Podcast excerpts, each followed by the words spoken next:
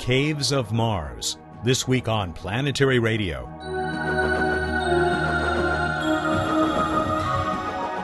Hi, everyone. Welcome to Public Radio's travel show that takes you to the final frontier. I'm Matt Kaplan of the Planetary Society. Could these be the sites of future Mars bases? Why stop there? How about Mars colonies? We'll talk to Glenn Cushing of the U.S. Geological Survey about his discovery of what appear to be huge lava tube caves on the red planet. Bill Nye will be back with his regular commentary later today, and then we'll pay a visit to Bruce Betts, our oracle for where to look in the night sky for wandering stars and other phenomena. We'll also give away another Cosmos One solar sail team jacket.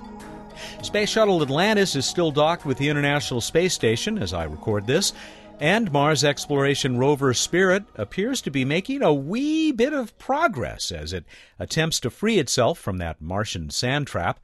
And now, something you really must see to believe. Prepare to be amazed. The Cassini spacecraft's second flyby this month of Saturn's moon Enceladus has returned some of the most beautiful, utterly jaw dropping images ever taken in our solar system. You'll find them in Emily Lakdawalla's blog entries for November 21 and 22. We've got direct links at planetary.org slash radio. We'll forego Q&A once again this week so that we can talk with the Planetary Society's Science and Technology Coordinator about these pictures that reveal a fantastic terrain dotted with geysers that make Yellowstone Park's Old Faithful look like a dribbling garden hose. Emily, I think you had just the right word for these uh, great images. Wow. Wow. Yes, that's that's pretty much the best I could come up with. Wow. Now you're on the road, so uh, uh, you did not put these together, but uh, this was work by other amateurs. That's right. You know, the the images for Cassini, like the Mars exploration rovers, are placed on the internet for everybody to see. So the original credit for the data goes to NASA and JPL and the Cassini imaging team at the Space Science Institute. But then anybody can play with them. So a couple of amateurs picked up some of the photos and made some mosaics. And what are even cooler are some cross-eyed stereo anaglyphs 3D views of the Enceladin landscape that all you have to do to get the 3D to pop is to stare at the computer screen and cross your eyes. And it works quite well. And uh, in one of those, of course, we can see these plumes rising directly out of the surface of Enceladus. Yeah, you know, this is a photo I never imagined I would see. In the past, Cassini has taken beautiful pictures of Enceladus' south pole is taken beautiful pictures of the plumes, but it's very difficult to get an exposure setting on the camera that can sh- see both of them at the same time. And we see in this picture the skinny crescent of Enceladus, the sun is about to set there for the winter on the South Pole, and you see the plumes actually issuing from the night side of the Enceladin South Pole. It is an absolutely stunning image. There is another image, uh, not stereo, but it's sewn together from four others, and I just I sat and stared at this incredible surface of this amazing little moon. Yeah, you know, Enceladus is it's actually it shares something with Europa and that the two moons from a distance they're very smooth, they're almost cue ball shaped. But when you zoom in way up close, their topography is extremely rugged. There's very steep slopes in these narrow knife-like canyons that cut across the landscape. It's all very fresh geology and it would be fascinating to investigate up close. You have a couple of other things going on. One in particular, uh, you're showing people how they can create images like this on their own. That's right. You know, with the more and more of these images coming out on the internet, its image processing is getting very democratic. Basically, anybody who wants to can pluck these raw images off the website and process them and make gorgeous views of all these landscapes across the solar system. So I decided to offer some classes to people on how to do just that. You can get the information on where to download those classes on the blog. Something else we need to talk to the listeners about. Now, this is the second week in a row, just by coincidence, that we've had this little news update from you, Emily, instead of Q&A. But it occurred to us that we might want to ask you folks, the listeners, whether you like these little live reports or uh, conversations with Emily, maybe to the uh, point where we would uh, start doing this instead of her Q&A. We know how much you uh, are crazy about Q&A, but what we'd like is for you guys to let us know.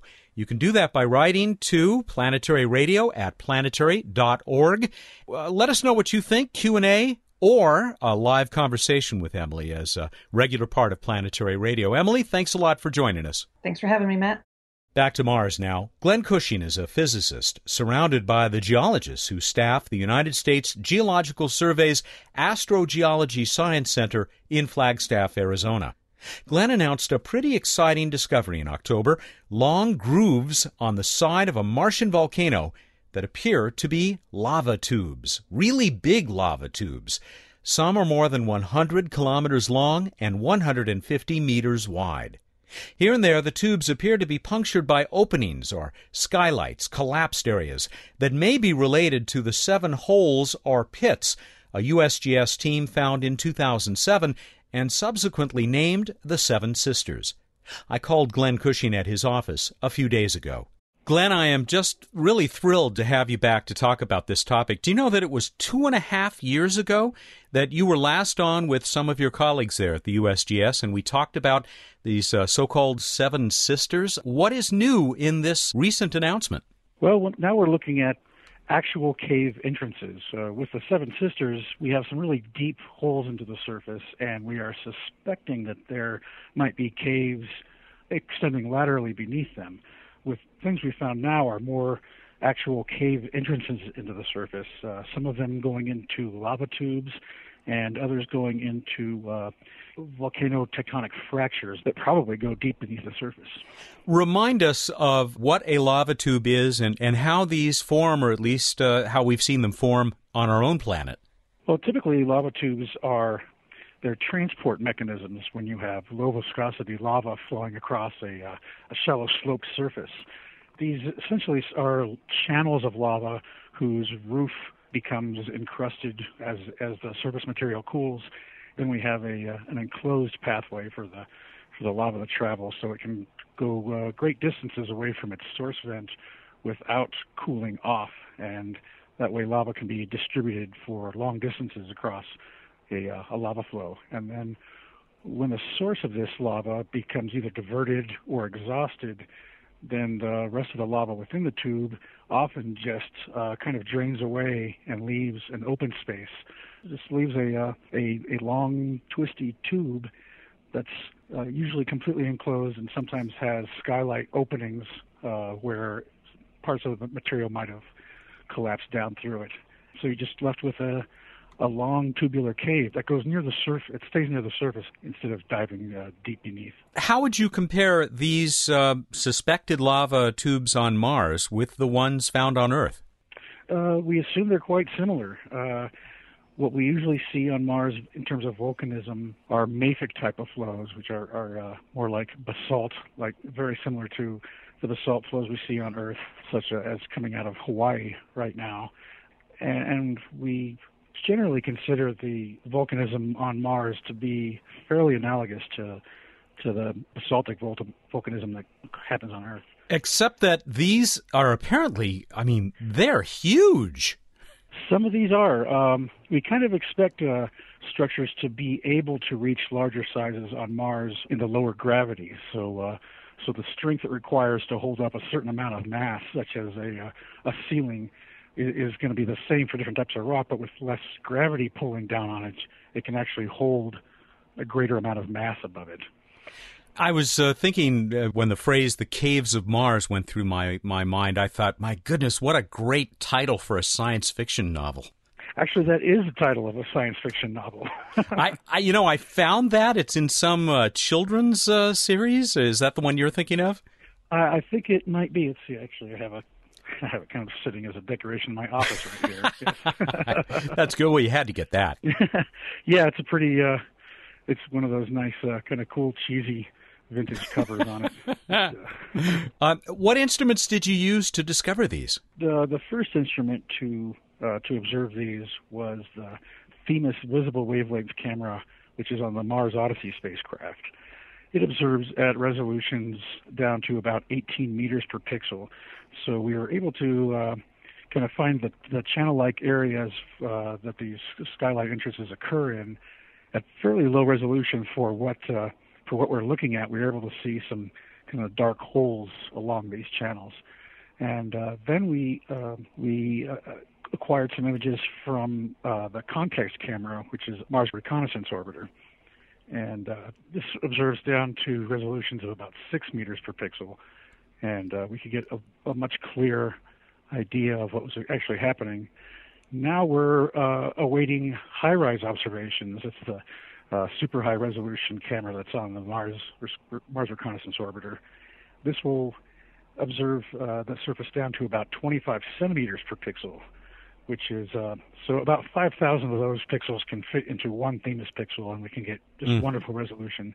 Uh, we only have one of these super high resolution images so far, and uh, we're just awaiting our turn in line, really, to get the, the next observations. Yeah, that is one pow- powerful and popular instrument. We we've talked about it frequently on this show. Uh, pretty incredible. We'll put up That's that. Uh, yeah, we'll we'll put up that that uh, already acquired HiRISE uh, instrument uh, at planetary.org slash radio, where we'll also have uh, links to the uh, press release of, uh, regarding this discovery.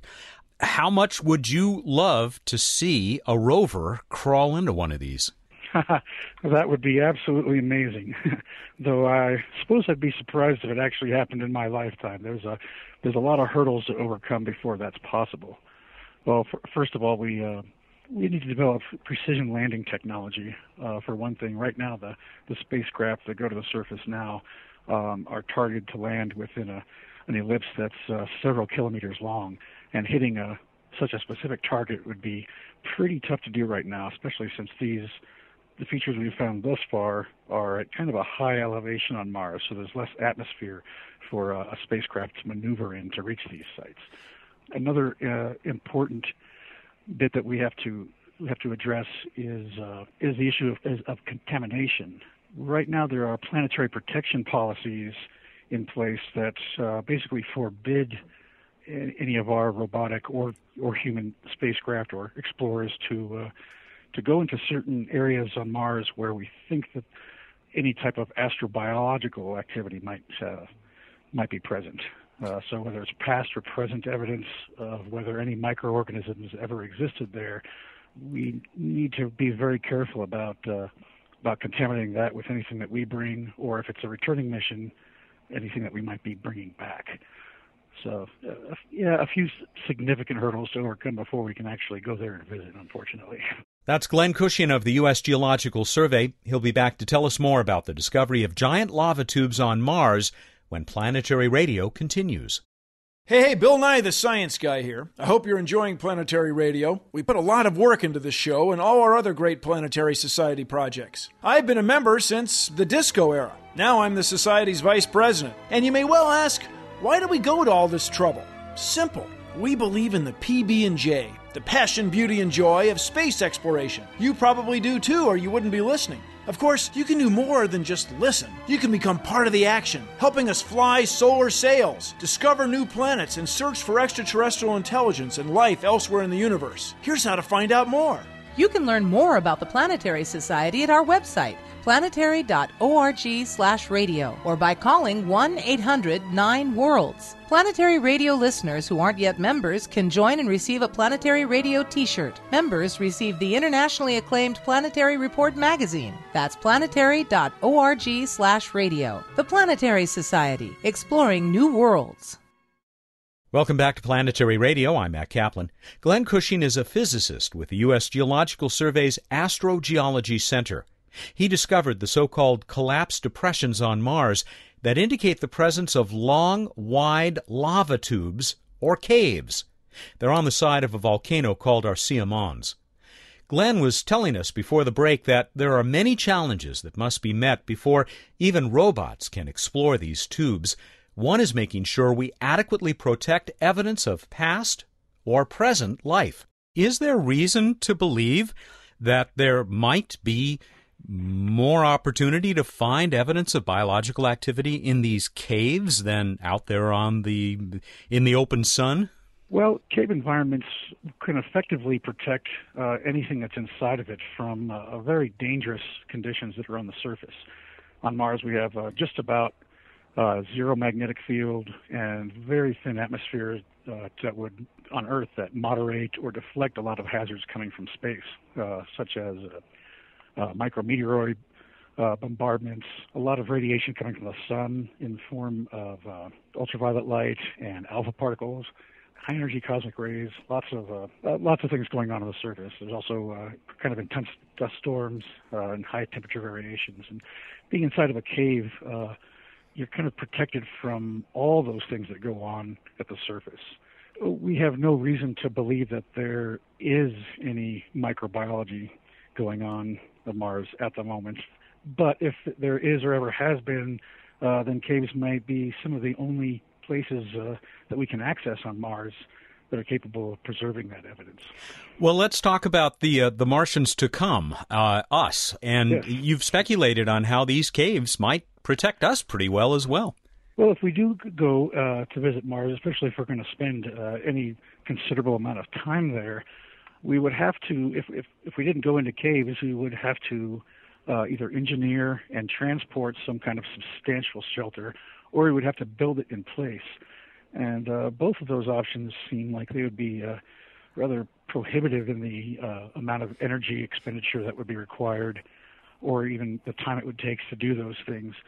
And if we move, uh, if we can go into caves that are already there, then you know, the payloads could go towards more scientific instruments, more supplies, more people, and it would just uh, very well be a, a, lot more easy and a lot more cost effective to uh, to use caves. And there's even been some speculation that uh, lava tube caves, in particular, since they're just kind of these long tunnels, that they might be sealed along their walls and at each end, and then pressurized for sort of a long term you could even have a community in something like that. Wow. You know what? That reminds me of a short story. No, it was a, a book by Robert Heinlein where uh, they did something like that on the moon. I think it was. Uh, oh, I can't remember the name of the story, but it's the one where they fly around inside a giant uh, bubble underneath the surface. Absolutely fascinating. And uh, one of the things that I found amusing is that uh, in some of the commentary that I saw about this, people were saying, oh, well, we can't just have people moving into caves until we discover that they're not going to collapse. I mean, these things have been there for how long? Well, probably quite a long time. The area that these uh, that we found these in is uh, is actually a, a, fairly young place on Mars, uh, geologically speaking, but that means it's um, in the at least in the tens of millions of years. We can't say for sure at this time, especially not before we get uh, much much higher resolution uh, data coming through. But we can't really say when these entrances formed uh, in relation to when the rest of the area formed. Uh, there's a possibility that they uh, have collapsed in the in the not too distant future when the when the tunnels were there all along, or they uh, may have formed when the tunnels were active and um, we might be able to tell the difference between those ages once we can uh, see what's going on on the floor beneath these skylights. Mm. Um, if there's a big pile of rubble from the collapsed ceiling material, then it formed after the lava activity. Uh, but sometimes on Earth, you can look down into a uh, into a lava tube skylight and see kind of a, a, a smooth floor uh, of cooled lava. So you can say if there's not that pile of, of rubble sitting at the bottom, then the, the skylight must have formed while lava was flowing, and the stuff just got carried away. Glenn, we're about out of time. When do you uh, hope to get those uh, high res images from HiRISE? Uh, hopefully early next year. I think, um, if I'm not mistaken, HiRISE has been uh, uh, in safe mode recently, yeah. and they're they're trying to uh, really preserve the spacecraft for and make sure they you know get everything right before they start uh, start observing again. And they also need to uh, kind of save it for um, what's going to be a data relay instrument when the um, when the uh, next rover goes to Mars. So they want to make sure it's alive at that point. Yes, let's hope so. And uh, I'm also thinking uh, some uh, talented uh, artist out there listening to this show ought to get in touch with you and come up with a nice uh, rendering of uh, a Mars colony inside one of these lava tubes. A nice long linear colony in a lava tube underneath the surface of Mars. Yeah, that'd be pretty cool. Glenn, thanks so much for joining us once again on the show. Oh, thanks a lot, man. It was great to be back. Glenn Cushing is a physicist working with a whole bunch of geologists at the USGS, the United States Geological Survey, specifically the Astrogeology Science Center in Arizona, the uh, American Southwest. We've been talking about this uh, very exciting discovery of what appear to be lava tubes, big ones, on the side of a volcano on the red planet. And we'll talk about what else is going on in the solar system in just a few seconds when we visit with Bruce Betts for this week's edition of What's Up.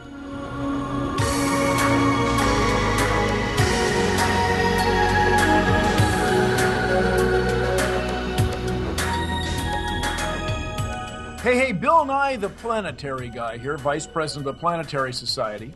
And among my many faults is this desire for everyone to be happy. Let me tell you something. If you try to please everyone, you're going to make somebody unhappy. So, look, they found ice on the moon. Tiny, tiny, tiny amounts of water. Unbelievably small amounts of water. Like some parts of the moon, this part where that, that's wet, it's drier than the Antarctic deserts.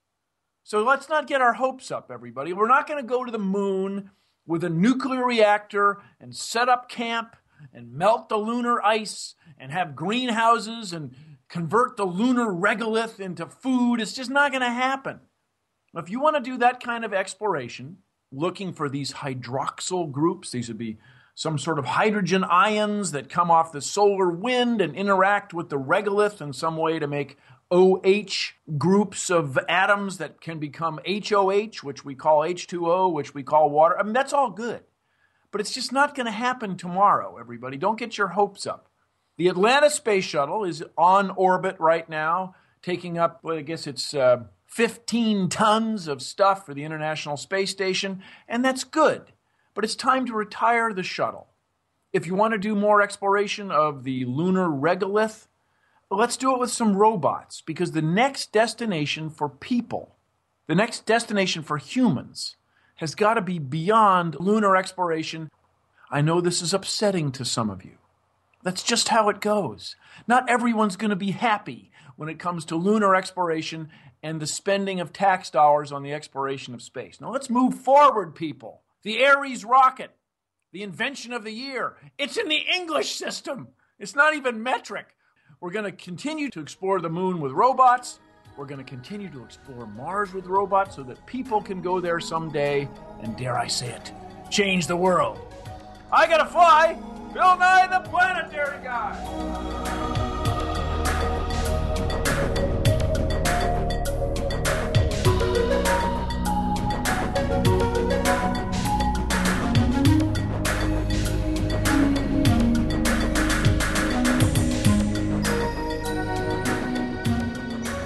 Got Bruce Betts on the Skype connection. Lots of Skype today. Boy, what a nice service. He is the director of projects for the Planetary Society, and it must be time for What's Up. How are you doing? Well, you know, Skype should be free for us considering how much we uh, we promote it. we do actually, and I meant to contact them at one uh, and say, you know, you guys want to underwrite the show or something, but never got around to it. Hey, well, if you guys are listening, feel free to send us money. And they are listening. They're always listening. So in the night sky in the evening, we've got uh, Jupiter bright, brightest star-like object up there over in the, the west. Can't miss it. In the pre-dawn sky, Venus pretty much gone, but if you can see it, it's awfully bright. But Saturn looking uh, looking yellowish and like a kind of bright star. Bright star, we'll go with that. About halfway up uh, above the eastern horizon. Mars getting exciting rising in the east in the uh, mid evening, up in the pre dawn, and it, it, will continue to get brighter through its opposition at the end of January, and we'll uh, keep you posted. And it's it's starting to get quite bright and reddish. Little uh, note uh, just to get us uh, ahead of schedule: we've got the Geminid meteor shower. Make your plans now. Uh, December 14th, peaking traditionally best consistent meteor shower of the year let us go on to this week in space history. Had some uh, had some Mars stuff happen. Uh, Mars two in 1971 becomes the first artificial object to hit Mars. That was a Soviet probe. That was the Soviet probe. It hit it. Didn't give us much else, but it it did hit it presumably. But we also had the launch of Mariner 4 in 1964, the first successful flyby mission of Mars to return data. And we also had this week 40 years ago, 1969, Apollo 12 returned to Earth, which leads me to random space fact. What's that? That's kind of a kind of a Star Warsy thing. Uh, George Lucas would have liked that, and I'm sure He's listening. Apollo 12 did the spiffy thing and landed within 200 meters of the Surveyor 3 robotic space probe. Went over, ripped pieces off for uh, analysis back on Earth, uh, and then had to sell them at a spacecraft junk sale because eBay had not been invented yet. really? They vandalized a probe. exactly. They did leave it on blocks, oddly enough. yeah, right. That's what the Martians are going to do to the rovers, you know. That's, exactly. that's probably we'll Spirit's problem. Let's find them someday up on blocks. Wheels gone. Damn Martian teens! Get out of here, you kids! Get away from our rover! All right, on to a trivia contest, and we asked you in the context of naming objects out there in space, and people gave us, I know, some some other ideas that NGC is used for in the space world, but we were talking about naming things like galaxies and clusters. What does NGC stand for? How do we do, Matt? You know, we're going to have to stop giving away such good prizes because uh, we set another record this time for the number of responses. Give people a pencil this week. Yeah, I think we should really out of all of these, almost everybody got it correct. We got some odd ones, yes, which I will tell you about. But let me tell you the winner first of all. It was Angel Stoichev. Angel Stoichev, who lives, get this, in Gabrovo, Bulgaria, who said Cool. NGC, the new general catalog. Very nice. Congratulations. And I guess it uh, contains uh, 7,840 objects, and we can thank J.L.E. Dreyer for uh, putting it together back in the 1880s. Want to hear a couple of funny ones? Ken Brenneman, he got it right. Ken uh, said New General Catalog. Or could it be the Nevada Gaming Commission? you know, I was thinking of that. But here's my favorite Tom Burns, who is convinced that random.org doesn't like him, so he believes that NGC stands for not going to count. Oh, sorry, Tom. sorry. Maybe next time. Yeah, that one I had not thought of. Speaking of next time, hey, what are we going to give away next time? How about another huggable Mars? Oh, I love the Hug of Mars. My kids love the Hug of Mars. All the world loves Hug of Mars. To win a Hug of Mars, answer the following question and get selected by random.org. Question is of the moons in the solar system, the natural satellites of planets which one has the highest density, or which ones within our uh, error bars. Highest density moon in the solar system. Go to planetary.org slash radio, Find out how to enter. You've got until Monday, November 30th at 2 p.m. Pacific time to get us that answer. All right, everybody, go out there, look up the night sky, and think about. Well, it'll be hard because it's nighttime, but think about sunlight filtering through the leaves of a beautiful tree over your head you know, I was just taking a walk with the wife, and uh, we stopped to do exactly that. One of those few trees in California that you get a little fall color from. Uh, those of you who have fall color everywhere, we're insanely jealous, but thanks for listening to another edition of What's Up with Bruce Betts, the Director of Projects for the Planetary Society. He does join us every week for this segment. Don't forget to tell us which you prefer, Emily's Q&A feature or a quick conversation with her about the story of the week. Write to Planetary Radio at planetary.org. Planetary Radio is produced by the Planetary Society in Pasadena, California. Keep looking up.